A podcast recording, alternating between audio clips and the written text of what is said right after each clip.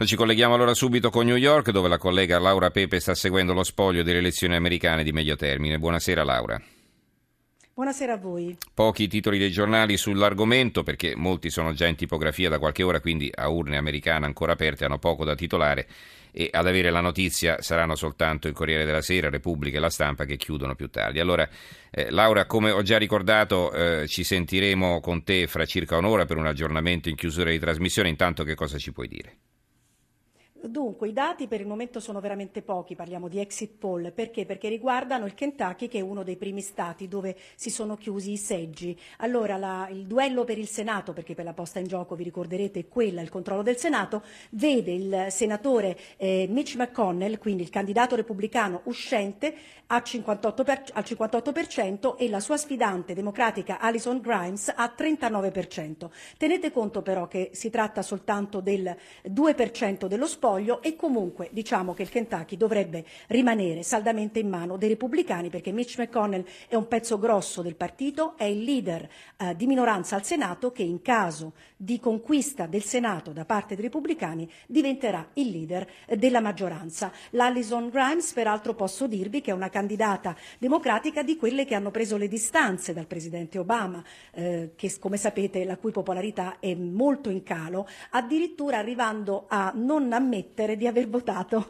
per il presidente Obama nelle scorse elezioni presidenziali. Questo è un po' il duello di cui possiamo darvi degli elementi. Ricordo Però, come si allontanavano di... tutti da Bush eh, prima delle elezioni della, della, della, della, volta scorsa, insomma, di sei anni fa. Esattamente, eh, eh. succede.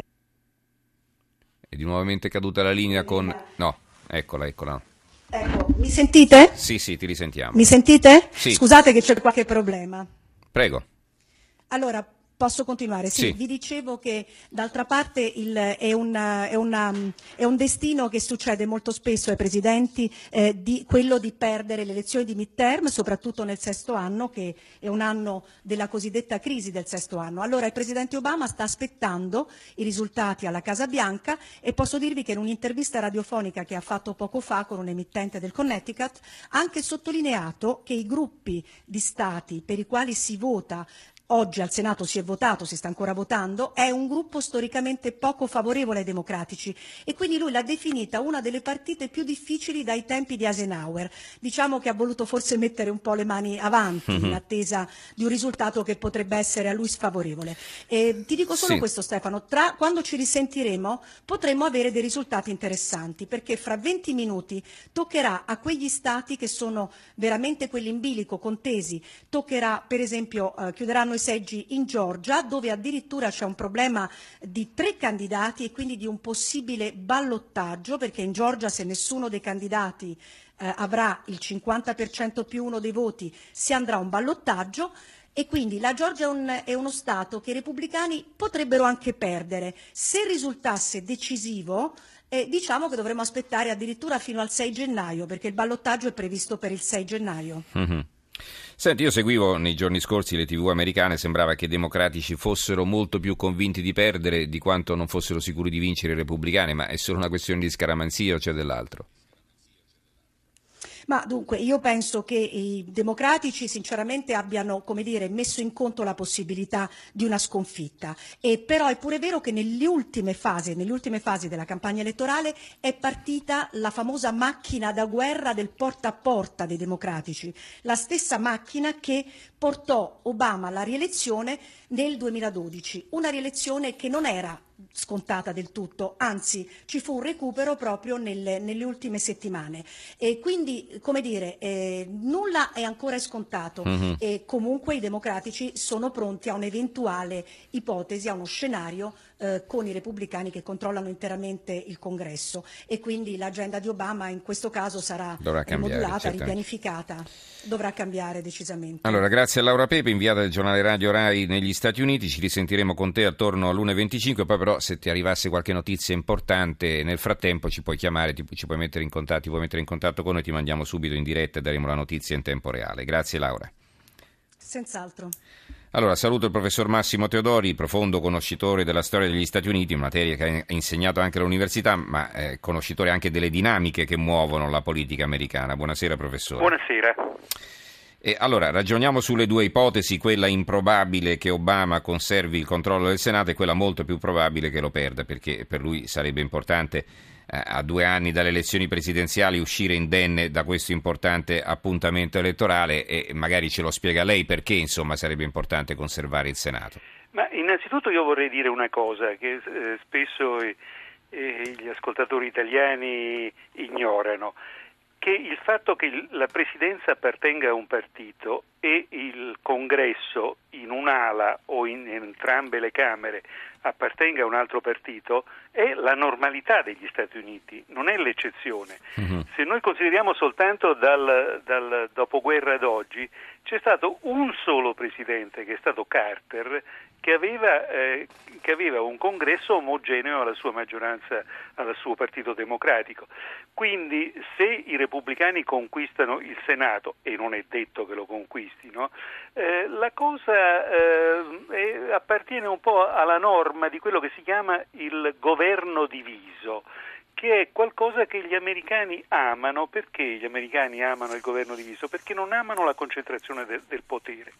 Certamente Obama si troverebbe in difficoltà a far passare delle leggi, però potrebbe essere agevolato in una serie di compromessi su alcuni terreni su cui i repubblicani insistono molto. Eh, faccio soltanto eh, i due esempi maggiori. Uno, la, uh, l'immigrazione, cioè una legge per legalizzare l'immigrazione. Ci sono 14 milioni di, di immigrati che devono essere, eh, devono essere, integrati, a cui va data la cittadinanza, legalizzati. E poi c'è soprattutto l'altro aspetto che, che riguarda che, a cui i repubblicani sono molto interessati e che è il trattato di commercio internazionale, a cui siamo interessati anche noi in Europa. E Quindi per... diciamo sì. no, non sarebbe così drammatico uh-huh. come generalmente si ritiene perché eh, anche perché il Presidente eh, ha il potere di veto, cioè vale a dire sulle deliberazioni del Congresso, le leggi che fa il Congresso, può porre il veto e quindi si innescherebbe un uh, meccanismo istituzionale molto complicato da superare. Eh, per cui eh, diciamo, la, la, regola istituzionale americana è quella del compromesso fra i due partiti. Diciamo questa coabitazione, come la chiamano i francesi, invece lì è molto più temuta a Parigi perché eh, ricordo quando Mitterrand si è ritrovato con... Eh, sì, eh. sì, ma la, i, i, sistemi europei, anche il presidenzialismo francese, francese mm. non può essere paragonato al sistema americano che è proprio disegnato perché eh, non ci sia una concentrazione di potere. Uh-huh. Senta, cioè, professore, I cosiddetti pesi mm. e contrappesi, ecco. Mm.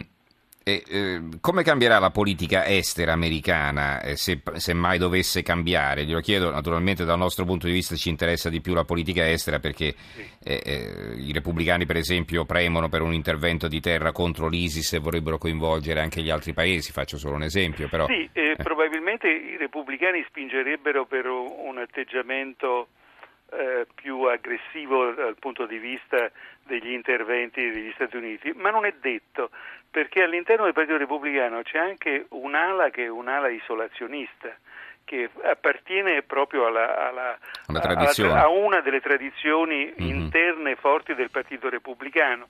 Eh, io credo che sia, io escluderei al 99% che eh, gli americani possano inviare delle spedizioni di terra, eh, perché la, maggiora- la, grandissima maggioranza della popolazione americana, democratici e repubblicani, eh, mm. non vuole più eh, eh, sacrificare un uomo per delle spedizioni di cui non capisce il senso.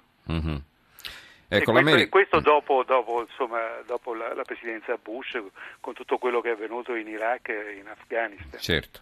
L'America poi tra l'altro ha sempre oscillato tra interventismo e isolazionismo e come ricordava anche lei è sbagliato pensare che i repubblicani fossero per l'intervento, i democratici per andare a casa. Al, perché, co- eh. al contrario, la, eh. storia, la, storia, ci dice, la storia anche del dopoguerra. Ricordiamo la guerra in Vietnam per ci, esempio. Ci dice no? che, che, che, che, i democratici sono stati i, i maggiori interventisti proprio con l'idea diciamo, di, di, di, di, espandere la democrazia, mm-hmm. di difesa della democrazia nel mondo e via di seguito, è stata sempre eh, uno, uno, dei capisaldi eh, dei democratici fin dai tempi, eh, fin dai tempi del, della prima guerra mondiale, mm-hmm. fin dai tempi di Wilson, cioè il padre dell'interventismo americano è stato il grande democratico Wilson con la prima guerra mondiale mm-hmm. e poi con la seconda guerra mondiale Roosevelt e, e poi con la guerra fredda Truman, tutti democratici, eh, non, non, repubblicani. Anche la guerra in Vietnam no? è cominciata dai democratici e chiusa da Nixon che era repubblicano. È stato Johnson, mm-hmm. eh, mentre Nixon è stato quello bene o male che, che, ha messo fine. Quindi questa idea che i repubblicani sarebbero intervenuti... Guerrafondai, certo. È, è, è, un'idea assolutamente sbagliata secondo la storia in concreto. Mm-hmm. Diciamo che un'inversione c'è stata con Bush eh, padre e Bush figlio, no? la, la, famosa coalizione. Sì, piuttosto, piuttosto Bush figlio perché il padre ha fatto un, un intervento molto limitato, uh-huh. tant- tant'è vero che poi si dice che Bush figlio ha voluto proseguire Concludere quello, quello che non aveva fatto Bush padre. ecco.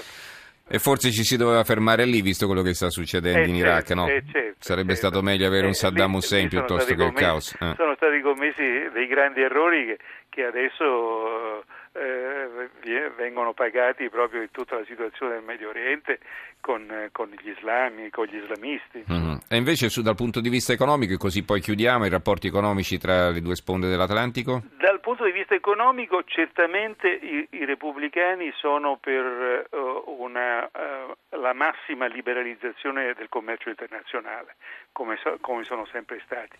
E quindi eh, mh, eh, se i repubblicani hanno la maggioranza anche in Senato, spingeranno per l'approvazione eh, molto più semplificata di quello che si chiama il, il TIP, eh, cioè il, il trattato di, di, commercio, di interna- mm. commercio, internazionale che super, comprende soprattutto i rapporti con l'Europa. Con l'Europa, certamente. Grazie allora al professor Massimo Teodori, grazie per essere Buonasera, stato con noi, buonanotte. Buonasera.